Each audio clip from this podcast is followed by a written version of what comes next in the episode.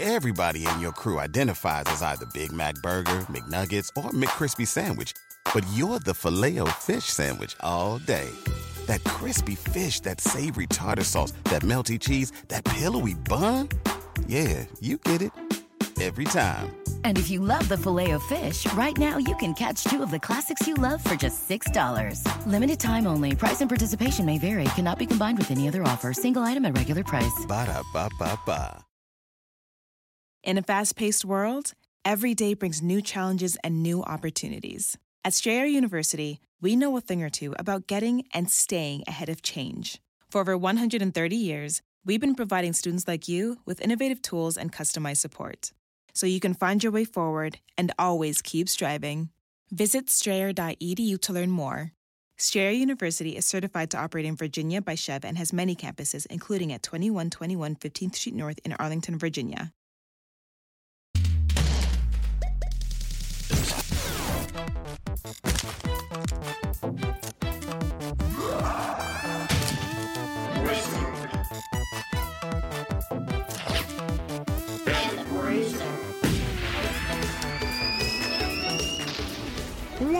It's Wizard and the Bruiser. Hello, everybody, and welcome back to the tragic comedy that is Wizard and the Bruiser. I'm your bruiser. That's not to be confused with the loser, Holden McNeely. And And I am the wizard, Jake Young. roll 20, and you get to cast the uh, sex spell.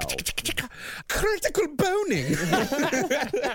That's right. A lot of critical boning will be happening on this week's podcast. We've got the ladies' favorite uh, on the on the docket tonight. That's right. It's Neil Gaiman.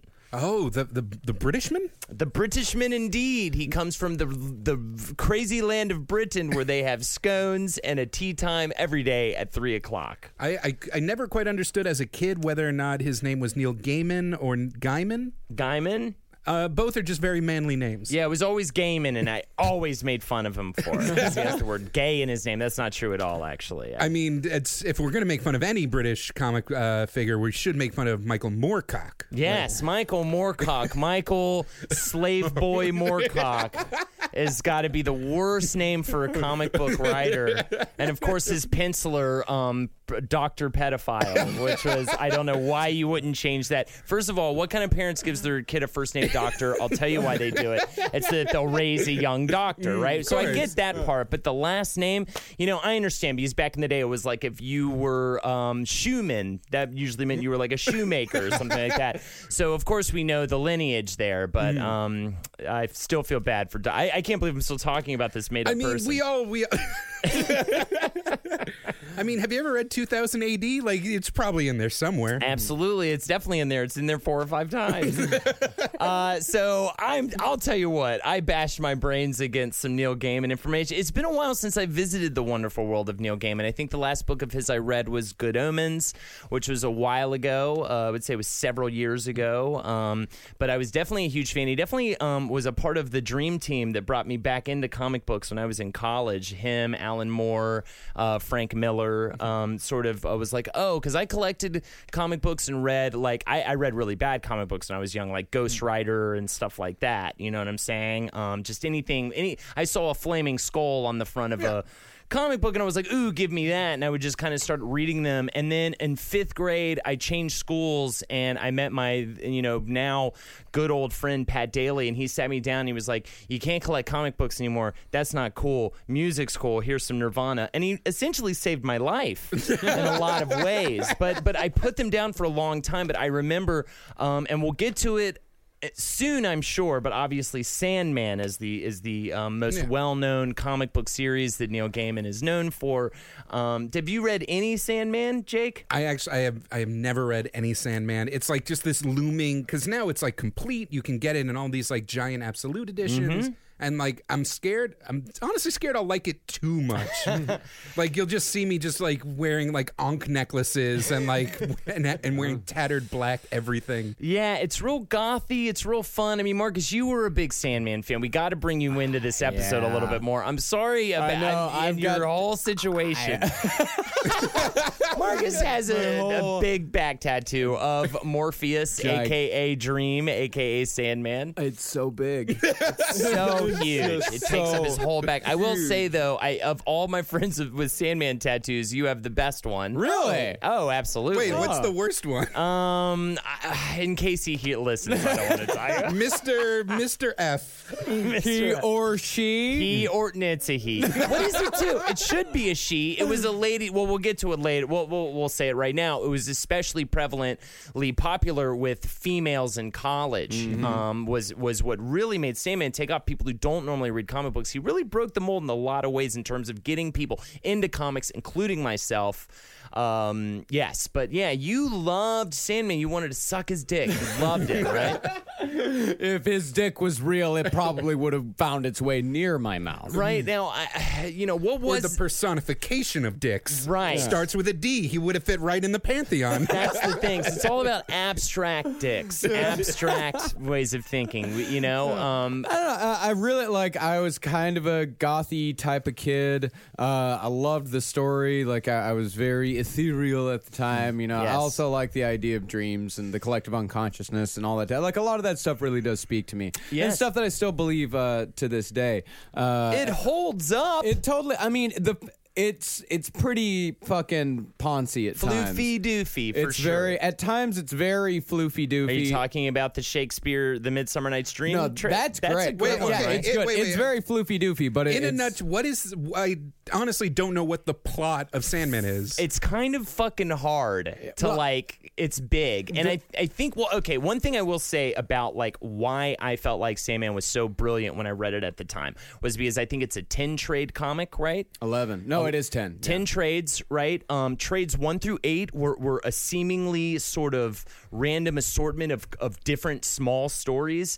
Trade nine kind of just wrapped the whole thing up, brought everything back, did it in such a brilliant way that I didn't find the series to be brilliant until Trade Nine, and then I was like, oh my god, this is a masterful storytelling uh, example of storytelling right here, right? Like you know how there's a lot like shows like Battlestar Galactica and Lost. They start off really strong because the guys don't really know where the story is going, and then once they get to the end, they just kind of fuck it up because they've been making it as they go along. But like Neil Gaiman, he admits that at the beginning he had no idea where the story was going to actually go, but he was a good enough writer to bring all those threads together in a way. He was able to put the puzzle together. was- whereas so many of these guys that start off with nothing have no idea how to do, but he knows how to do it. But he asked us what the plot was, so let us try to start with the very beginning. Dream is like being reborn at the beginning, or No, he's being he's captured by an Aleister Crowley type. He's captured by an Aleister Crowley type, oh. correct? Right, and he needs to escape. Right, he needs bald, and bald his- head, huge erection. and it kind of starts like a, a video game. Like he has to regain these different, um, like he has a mask Yeah. and he's got these different ma- magical artifacts. He then has to go and reobtain. Yeah, right. He, yeah, he has to go. Re- he has a, a mask that is made from a dead god. He has a, a ruby that is his dream ruby, and he has. and it has I'm sold. Don't you dare laugh! I will know. Don't you dare laugh while we talk Fucking, about. I'm dead. You just said the magic words. I didn't know. Dream Ruby. I'm Dream. Ruby, baby. it's called the Materioptikon. Uh, I, I needed you so bad for this, Marcus, because I don't remember half of this shit. I mean, I've read it so many times. Like I, I've read it so many fucking times. I fucking kind of plan to yeah. reread it. I, I got the first few trades, and you know, um, I started working through it. I tried to turn my lady Lexi onto it, but I just I can't get her to like anything I like. But wait, that's Yeah. a completely different. That's, that's a different episode. Totally that's, that's a different Lexi podcast. Yeah, I think it's a completely different podcast. And this third little thing is a little bag of sand.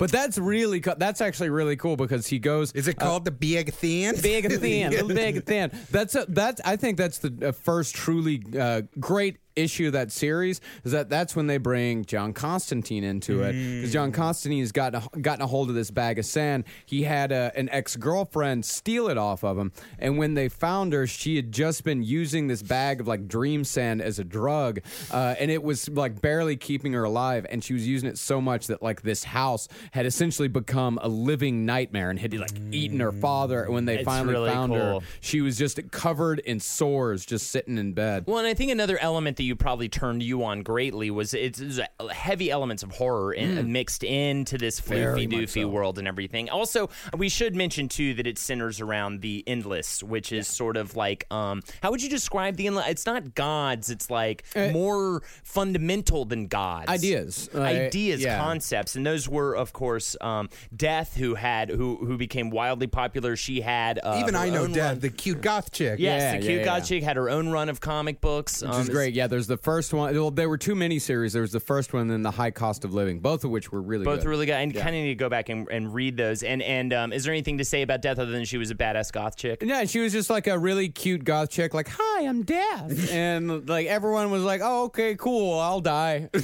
I really loved. Uh, God, so 90s. oh, it gets more 90s than that. I really loved Desire a lot. Desire Yeah. was neither a man nor a woman. She was he she was kind of anything you wanted her to be, the the, the most beautiful thing in the world, right? Mm-hmm. Essentially. Am I am I tell me if I'm wrong by the way, because this is all based on just a, a distant recollection. Yeah, no, I mean, desire is like, yeah, it's a, a um, what, what do you call it? androgenous being uh, that lives in the heart of a gigantic statue of him herself, uh, and it's really, fu- I mean, she, yeah, and she can make anybody want anything. I can't believe that Neil Gaiman actually predicted Tilda Swinton's rise to fame. Dude, totally looks like Tilda. Swinton. Yeah, yeah, super looks real, like Tilda real Swinton. short, well, like, David wears Bowie. suits. I Yeah. mean, it It's was totally, David- yeah, it was totally modeled after Bowie, Yeah, right? In, in a lot of ways. Then Despair was a pretty good manifestation of depression, I would think. Um, what was despair? Naked fat chick. Yeah, big, big upset fat girl. Yeah, she got uh she has rats. Like and Rats. rats, will come and Well, like, isn't she always like cutting, face. cutting herself? Yeah, she's got a little like hook ring she constantly cuts herself Yeah, with. that she's always like cutting her face with. Yeah, and uh, her realm is uh, just a bunch of mirrors in which she can uh, watch people.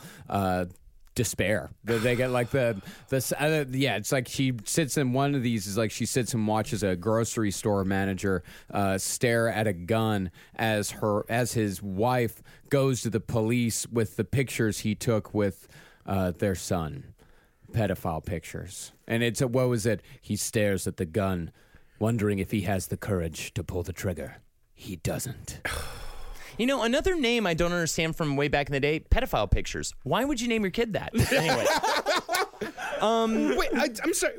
This was like in a fucking DC comic book? Yes. It was Vertigo. It- Yes. Yeah, I mean, this But is- like, was it? Did it also have ads for like Green Lantern, the Parallax? Like, all those did. Yeah, yeah. I mean, yeah. I mean, it's no worse than anything that was in like Preacher or The Invisibles or any of the like later Swamp Thing runs. check out Wave Rider number three. Like, what the fuck? It's insane. And um, yeah, it was actually originally created. Uh, uh, the the character Sandman was actually uh, he took this old superhero character that was created Yeah, back in in the like Justice the 40s. Society. Yeah, Wesley Dodds. He wore a green business suit, a fedora, and a gas mask, and used a gun emitting sleeping gas to sedate criminals. Uh, later, uh, he was put in a unitard and uh, cowl, and I love his sidekick name. Can you guess it? Sandman. Sandy. Sandy.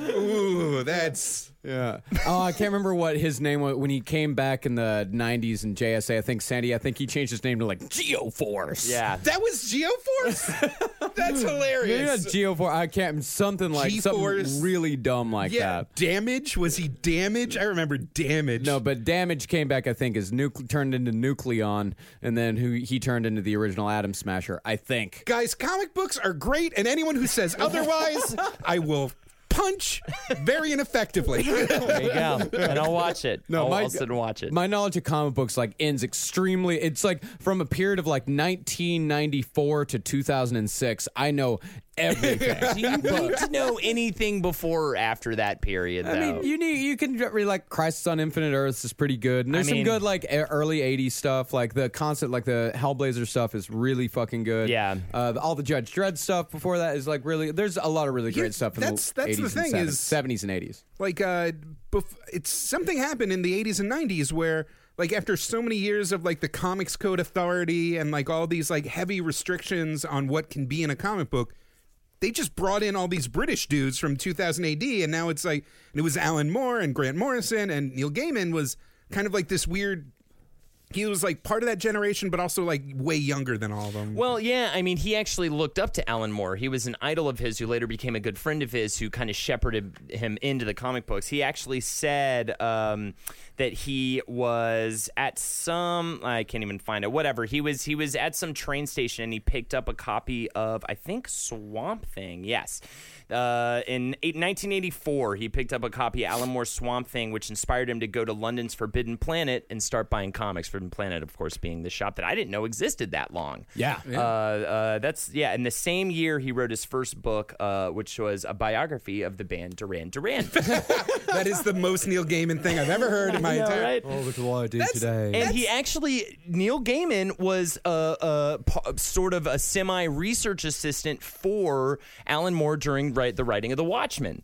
He came up with some, he helped him come up with some of those quotes that he used at the beginning of each uh, comic chapter. He'd be like, this is what the issue is about. Um, do you think you could, you know, come up with a quote? And he'd go dig up quotes for him and stuff and kind of helped him out a little bit in the making of The Watchmen. It was one of my favorite things I learned in researching about this. I love The Watchmen. It was another, it was like The Watchmen and Sandman kind of brought me back to comic books in college.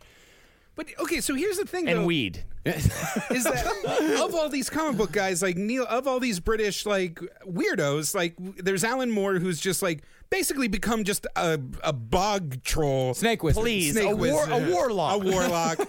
It's just like it's like oh, all about movies, a crop and the everything's crop and fucking. What if Wendy from fucking Peter Pan fucked Dorothy?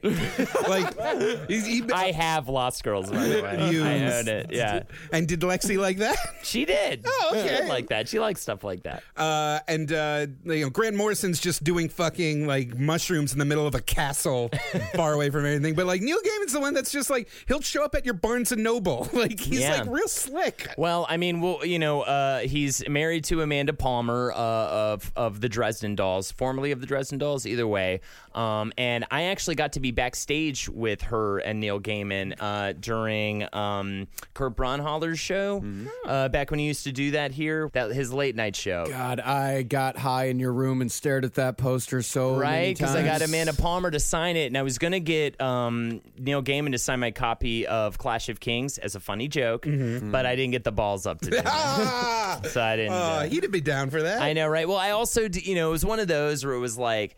I had Amanda Palmer sign the poster that I had because it was her face on the thing. And then it was like, well, the night's about her doing a performance. He was just there to support her. And I felt like it would be kind of dicky to be like, but really, Mr. Game. And, you know, plus I was so ner I hate, I can't stand that stuff. Yeah. I was so nervous to be near him. It was like totally weird. That's the trick is you just act like you're you belong, yeah. and you'd be like, as someone that belongs here, I think it's funny to do this with you. Right? Yeah. At least it feels good to be like backstage, hanging out, you know. And I'm not not supposed to. I'm not like about to get removed by security. So that was kind of fun. No, the one the one move I do to prove that I'm not s- intimidated by a celebrity if I'm on a show with them is just when they get off stage to go, "Don't listen to those assholes. I thought you did great out there." I just throw my Nintendo 3DS at them and run away. Just be like, I gotta catch them all, and then run out. how run out many the how many Nintendo 3DSs have you bought? About 14.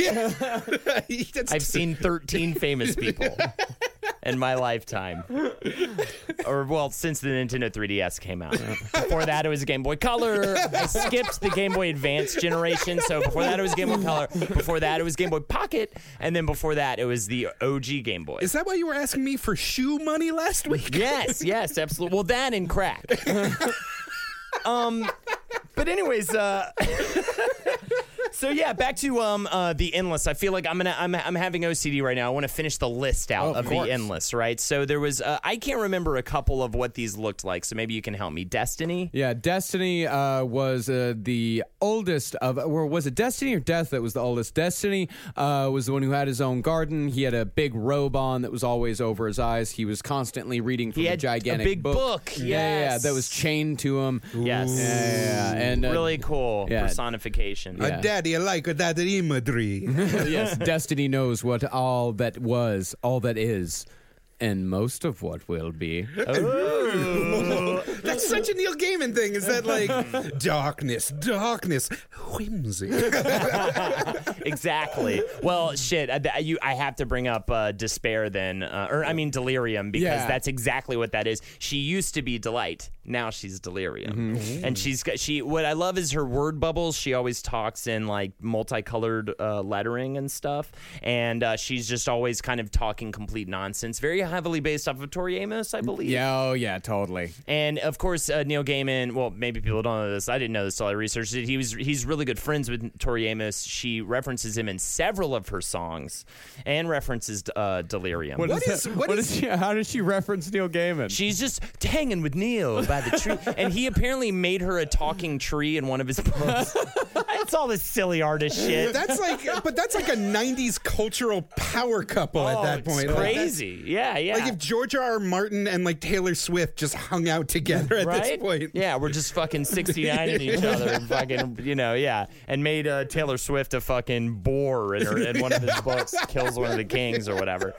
Um, yeah, he made her a talking tree in something. And, um, Yeah. uh, I'm- Delirium's like a 13, 14 year old girl, somewhere around there, stringy hair, but she changes it up a lot. Mm-hmm. Yeah, she can pretty much change in anything. She can turn, make anyone go crazy.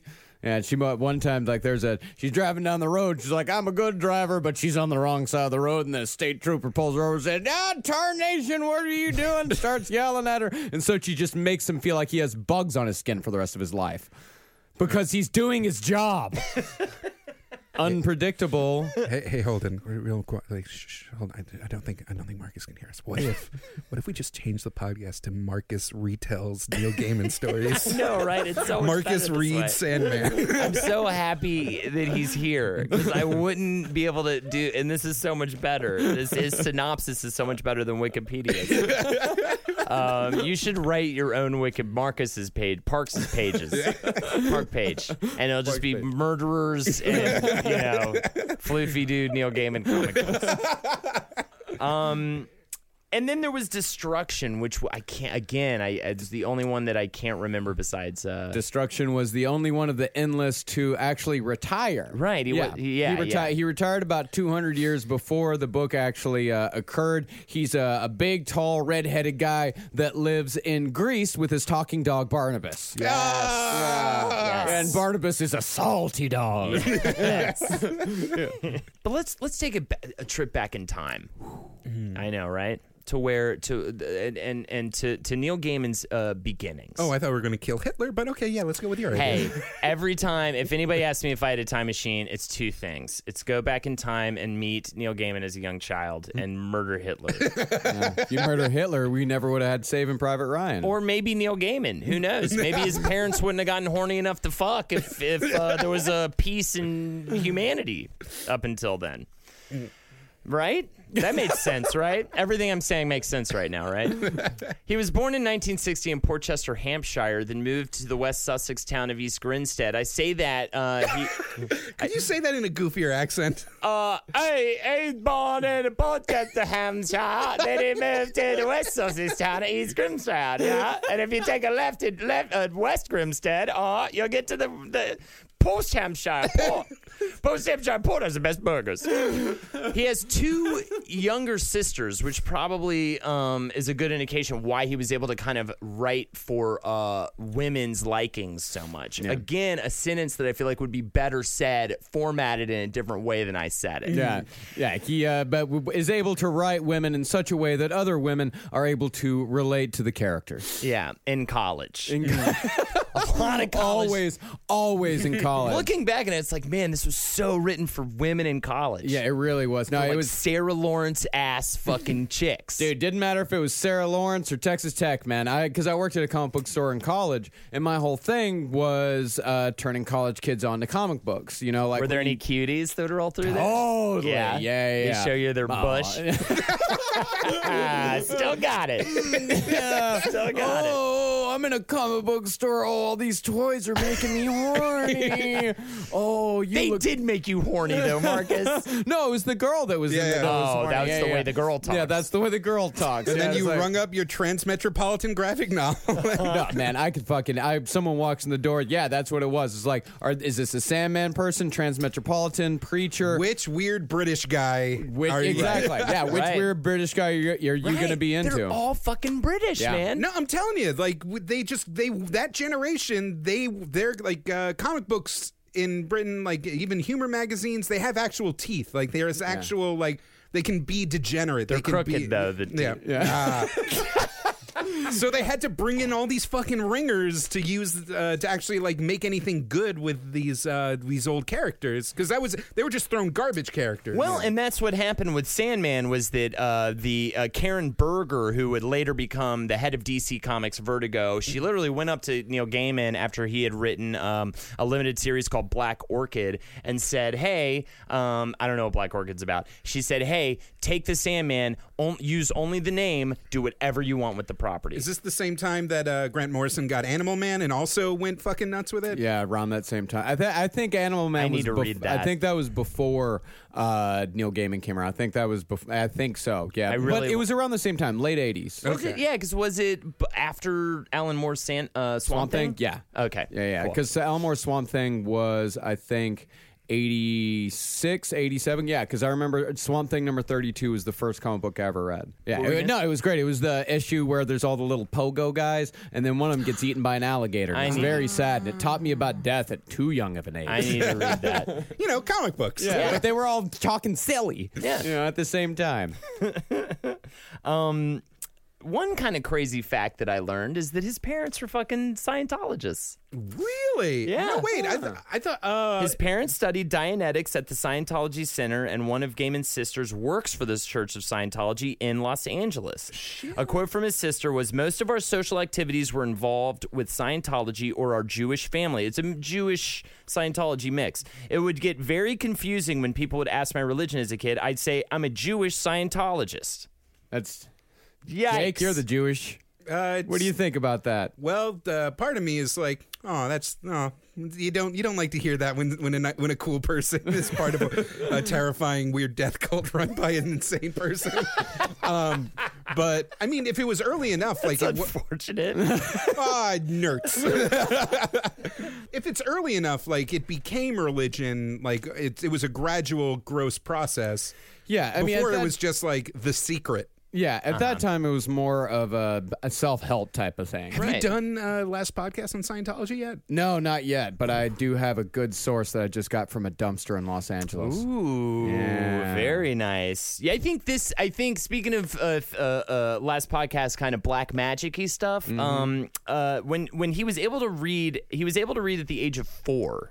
And at the age of 10, he really liked the works of Dennis Wheatley. Are you familiar with this author? I know that name. He especially liked The Ka of Gifford Hillary and The Haunting of Toby Juggs. Absolutely not. I've never Absolutely heard of those not? books. You would ever. remember. I would remember the haunting of Toby Jugg. Haunting of Toby Jugg was about a disabled British airman recovering from World War II who goes to live in a castle in Wales that is run by a member of a Satanist brotherhood. that sounds pretty fucking. Yeah, cool. he kind of wrote like uh, uh, his main characters a lot like inspired James Bond, but they always had to deal with some kind of black magic or or Satanism or something like that. He wrote thriller, thrillers and occult occult novels and pitted his prota- I just said that came to be considered an authority on Satanism, exorcism, and black magic.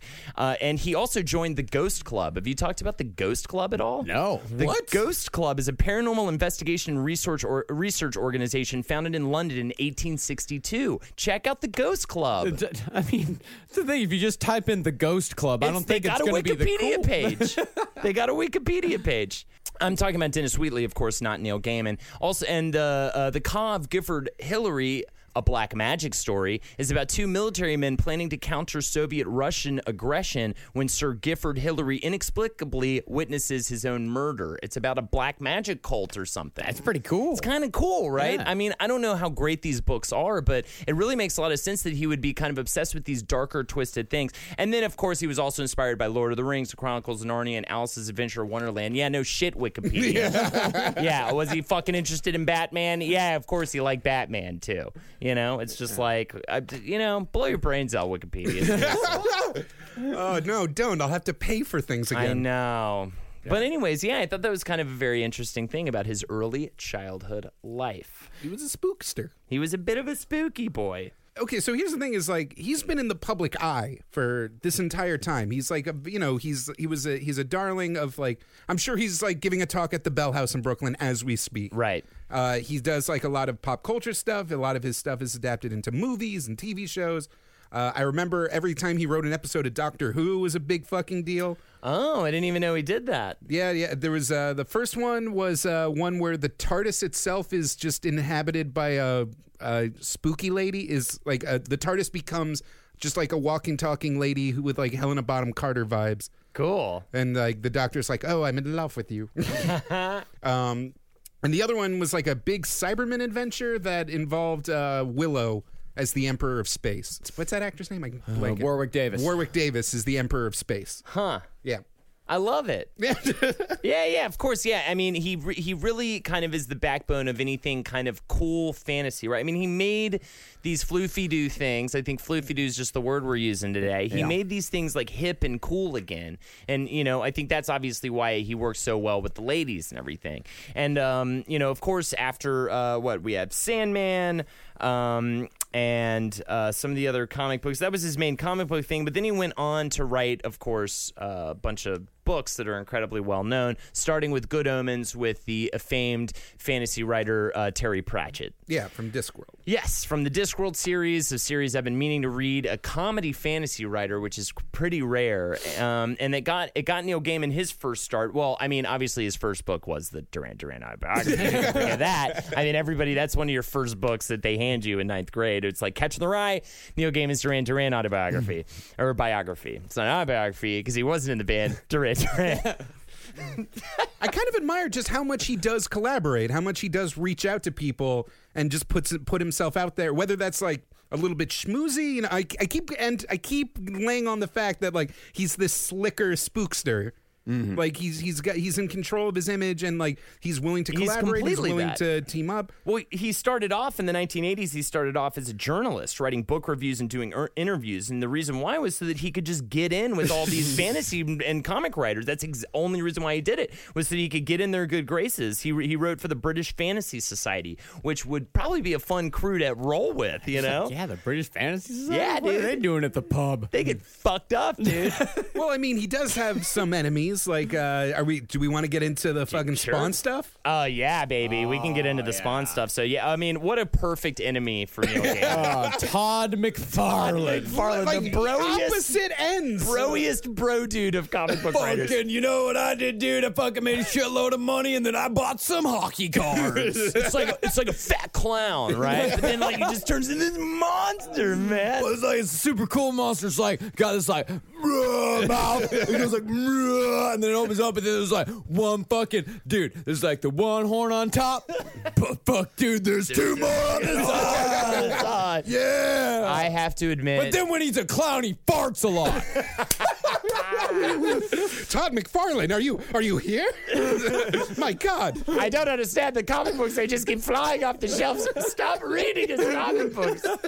I mean, I have to admit, I have spawned number like one through fifty back in my uh, house. in- No, no, me, uh, too, me too. I mean, that's why I know. Yeah, it's Todd ridiculous. Todd McFarlane draws the way being 14 years old feels. Like everything's just sinewy and Super. shredded and like fraying. super duper like it. It's just like he nailed that like at like what is cool when you think cool things. Yeah. everything's in Spawn that is just Chains. Cool. Hell. So just spikes everywhere. I mean, all of it. Savage Dragon. I mean, we're talking about Image Comics now. Savage Dragon, Young Bloods. I mean, this. I mean, nothing could be more different between that and um, Delirium talking to you know to Sandman in a gutter. I tend my garden now. Yeah, for yeah. earthly affairs no longer bother me.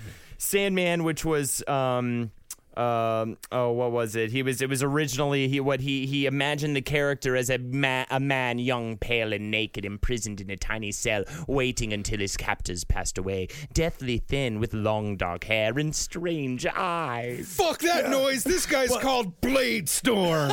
No, dude, like my dude, like his name's fucking Al, Al Simmons. But you know what, dude? He's black. Because black dudes are cool as fuck. Crossover I mean, you won't see his face ever, but No, you'll never see his face, and then when you do see his face, it's like all burned and shit, so you don't actually know that he's a black guy or nothing. But his fucking wife is some hot ass hot chick every chick in my shit has big tits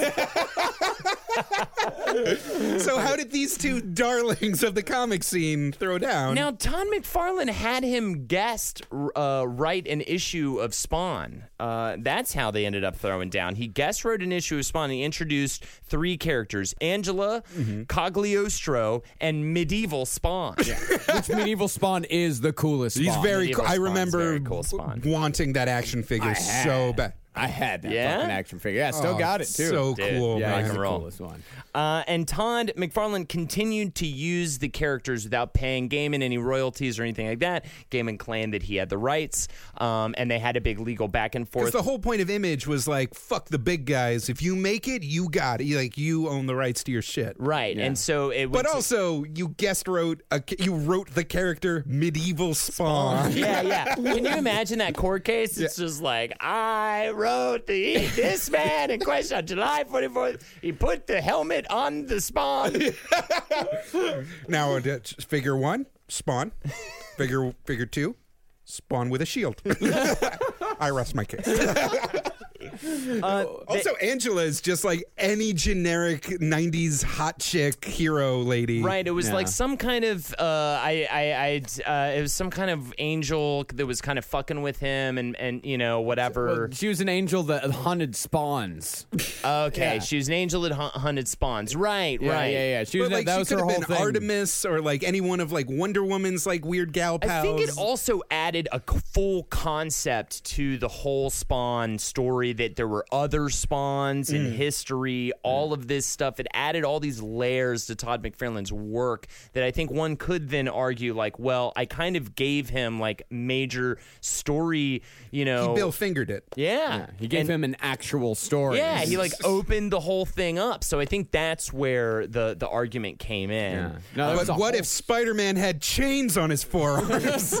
And there was also an uh, argument over uh, the character Marvel Man, which was um, Yeah. what was it? Eclipse Comics. yeah. Yeah. Well, uh, it was Alan Moore, right? That's so. Oh, I mean, Yes. if we're gonna unpack Marvel Man, that's like its own. Okay. Marvel Man, aka Please. Miracle Man, all that type. Yes, of shit. I, I want to know more about this. I was trying to like digest it, and I just could. I just start, my eyes started bleeding. So yeah, Uh, Captain Marvel, the big red, uh, big red dumb kid, Billy Batson, Shazam! Captain Marvel was a popular character. At a certain point, it was he was more popular than Superman because he was like more fun and dynamic, and he had like talking animal friends.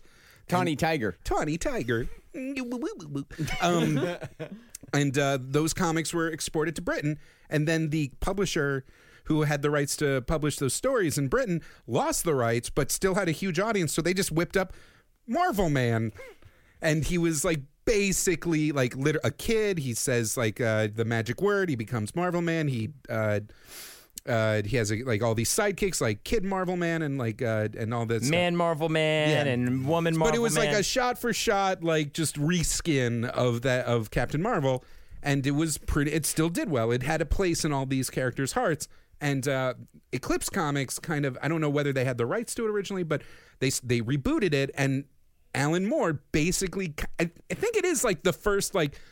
Uh, what's the word? Deconstruction of a classic superhero story, like adding fucked up elements. Like that uh, was Alan Moore's thing. Was Alan Moore the first guy that really was doing that in comic books? I think it's just by sheer chronological happenstance. Like comics had been around that long, and Right. like that generation had grown up enough that that they have a point of reference so they can start to sort that they yeah that they that they know enough about the source material and the themes that emerged from it to actually like kind of undercut it and like change it and adapt it. Well, there was other guys working on it, like Rick Veitch did a lot of really cool shit around the same time as Watchmen, but it was also all uh, that was all uh, independent stuff and also a lot more fucked up. Like where it was essentially like he he did this uh, book called uh, Brat Pack, which is amazing, but what it pretty much is is that uh, what is it? The Justice League is a localized pedophile ring, and all of the kids that like come in and out of like all the Oh, All the sidekicks side- are pretty not much Sandy. yeah.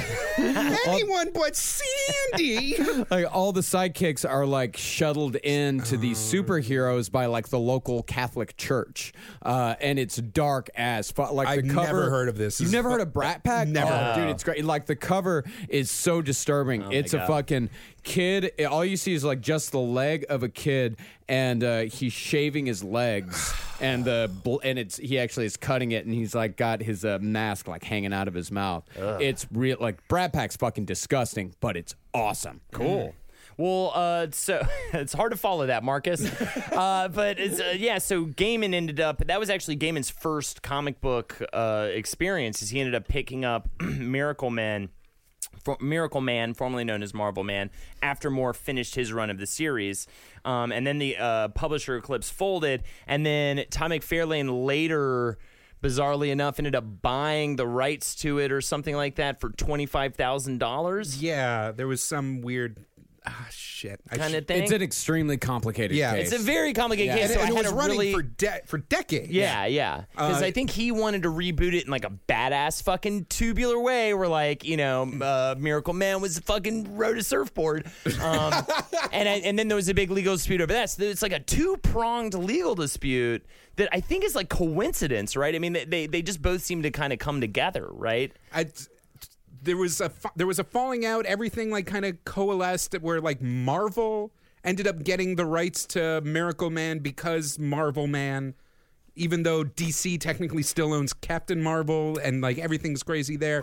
And then Marvel got the rights to Angela and all those characters. So like it was for a weird time. They're like.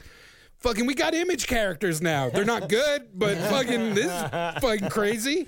Um, and uh, But and- but Gaiman ended up winning. yeah, Gaiman won when all Gaiman is won. said and done. That's the story. That's the end of that story right there. Gaiman, fuck, of course he won. Yeah. Todd McFarlane's, so- you know, because it's like Gaiman probably had like smart lawyers, and Todd McFarlane probably Oh, just, just had he- muscle men that he picked up on the way there to defend him. You know what I'm saying? Your Honor, as, as the representative of the Venice Beach law firm, I need you to check out this evidence, right bicep, and But- this. ev- Put the guns down, sir. Please put the guns then, down. Then, like Neil Gaiman on the steps, is like a poem of winter, a lovely kiss. The darkness envelops us, and yet we smile. Not guilty. Not guilty. um, going back to the books, um, uh, the boring fucking books. No, no, no. I, I loved. I, I really enjoyed Good Omens. Uh, it's uh, of course about the apocalypse essentially. A comedy about the apocalypse is i guess the best way to, to sum it up.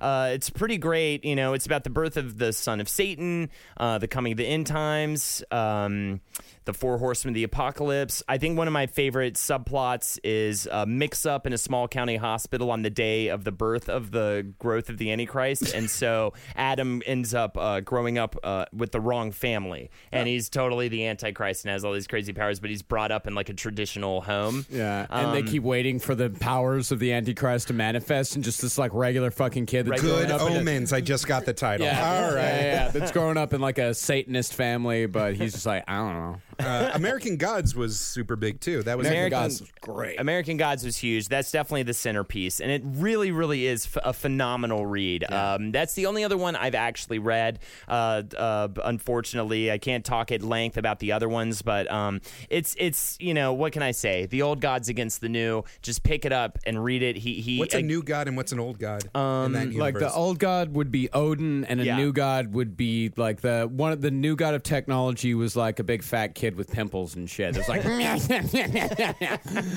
you can't stand against us. uh, but then there was like a uh, god of highway, a god of telephone. Like it's like pretty much the sort of things that we worship now that don't actually have names. right. Interesting. Yeah, it's it's it's really really Yeah, fucking there's good. like a god of celebrity that appears as Marilyn Monroe and stuff It's like very that. smart. It's very well written, and um, you know, it'll probably get you laid if you recommend it to like a girl you like. Yeah, well, until the TV show comes out, and then it won't be cool anymore. No, and then it won't be cool anymore. Um, uh, some other uh, uh, the other uh, books he wrote, Neverwhere. I will uh, recommend that as uh, it's about like sort of magic in London's underground. Um, there is a really fantastic BBC like uh, radio play. Uh, that they made. It's in several parts. I think you can find it online. I found it online somewhere and listened to it, and it was phenomenal. Great voice acting, really well done. It was wonderfully adapted. It's it's it's really wonderful. Um, and then Stardust, which is um, uh, kind of written more in a Tolkien-ish fashion, which is written about, uh, and it's uh, the adventures of a young man from the village of Wall, which borders uh, the magical land of Faerie. You might remember Stardust as the most laughably underpowered underperforming fantasy film until Pan had come out. I need, I need to see it. Uh, I with think. Michelle Pfeiffer, right? yeah. What happened to her? Uh, She got eaten by a piano. Uh, the Graveyard Book, which is it a children's book? Graveyard book. it's supposed to be like the Jungle Book, but instead of animals, it's like ghouls. follows the adventures of a boy named Bod after his family is murdered and he is left to be brought up by a graveyard. Um, He's got brought up by a graveyard. Yes, brought up. I, I need to read it honestly. That was of, of all these books. And then the ocean at the end of the lane follows an unnamed man who returns to his hometown at, for a funeral and remembers events that begin 40 years earlier. Those are the books he wrote. He wrote.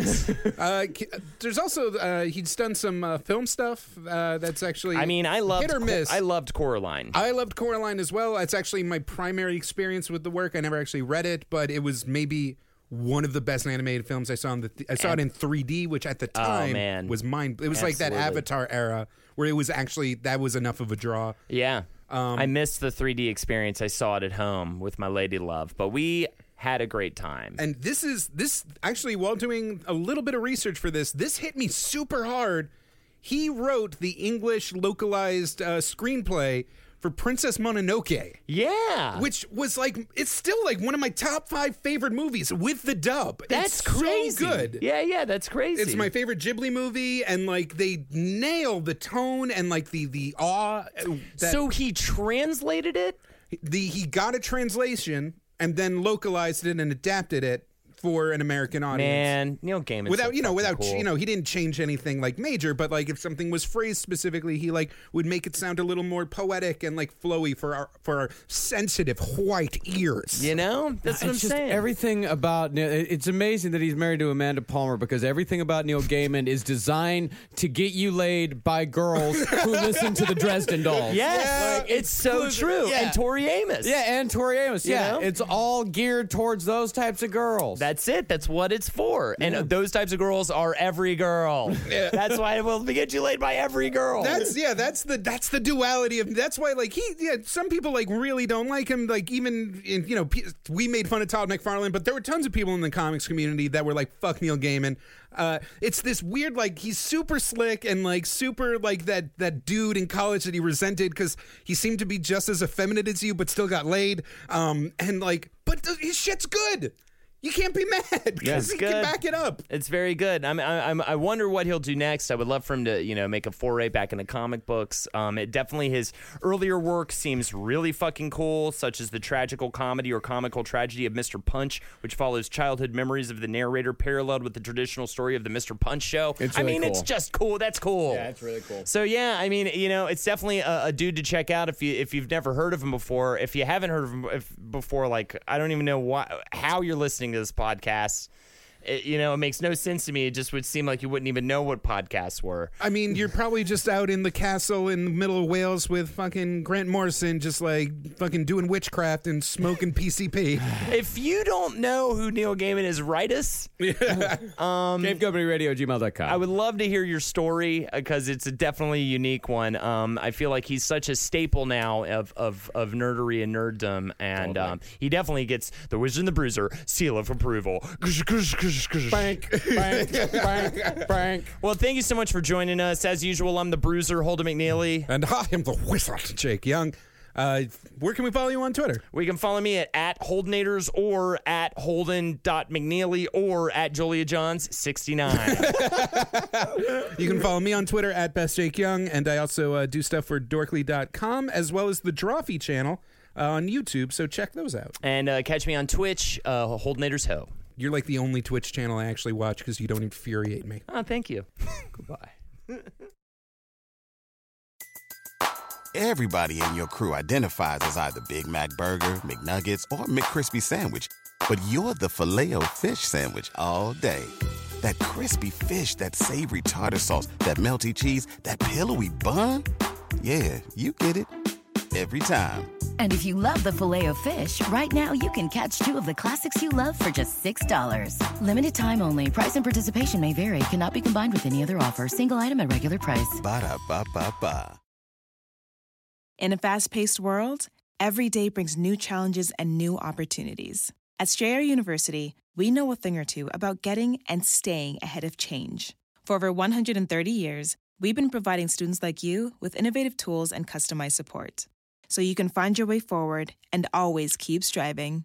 Visit strayer.edu to learn more. Strayer University is certified to operate in Virginia by SCHEV and has many campuses, including at 2121 15th Street North in Arlington, Virginia.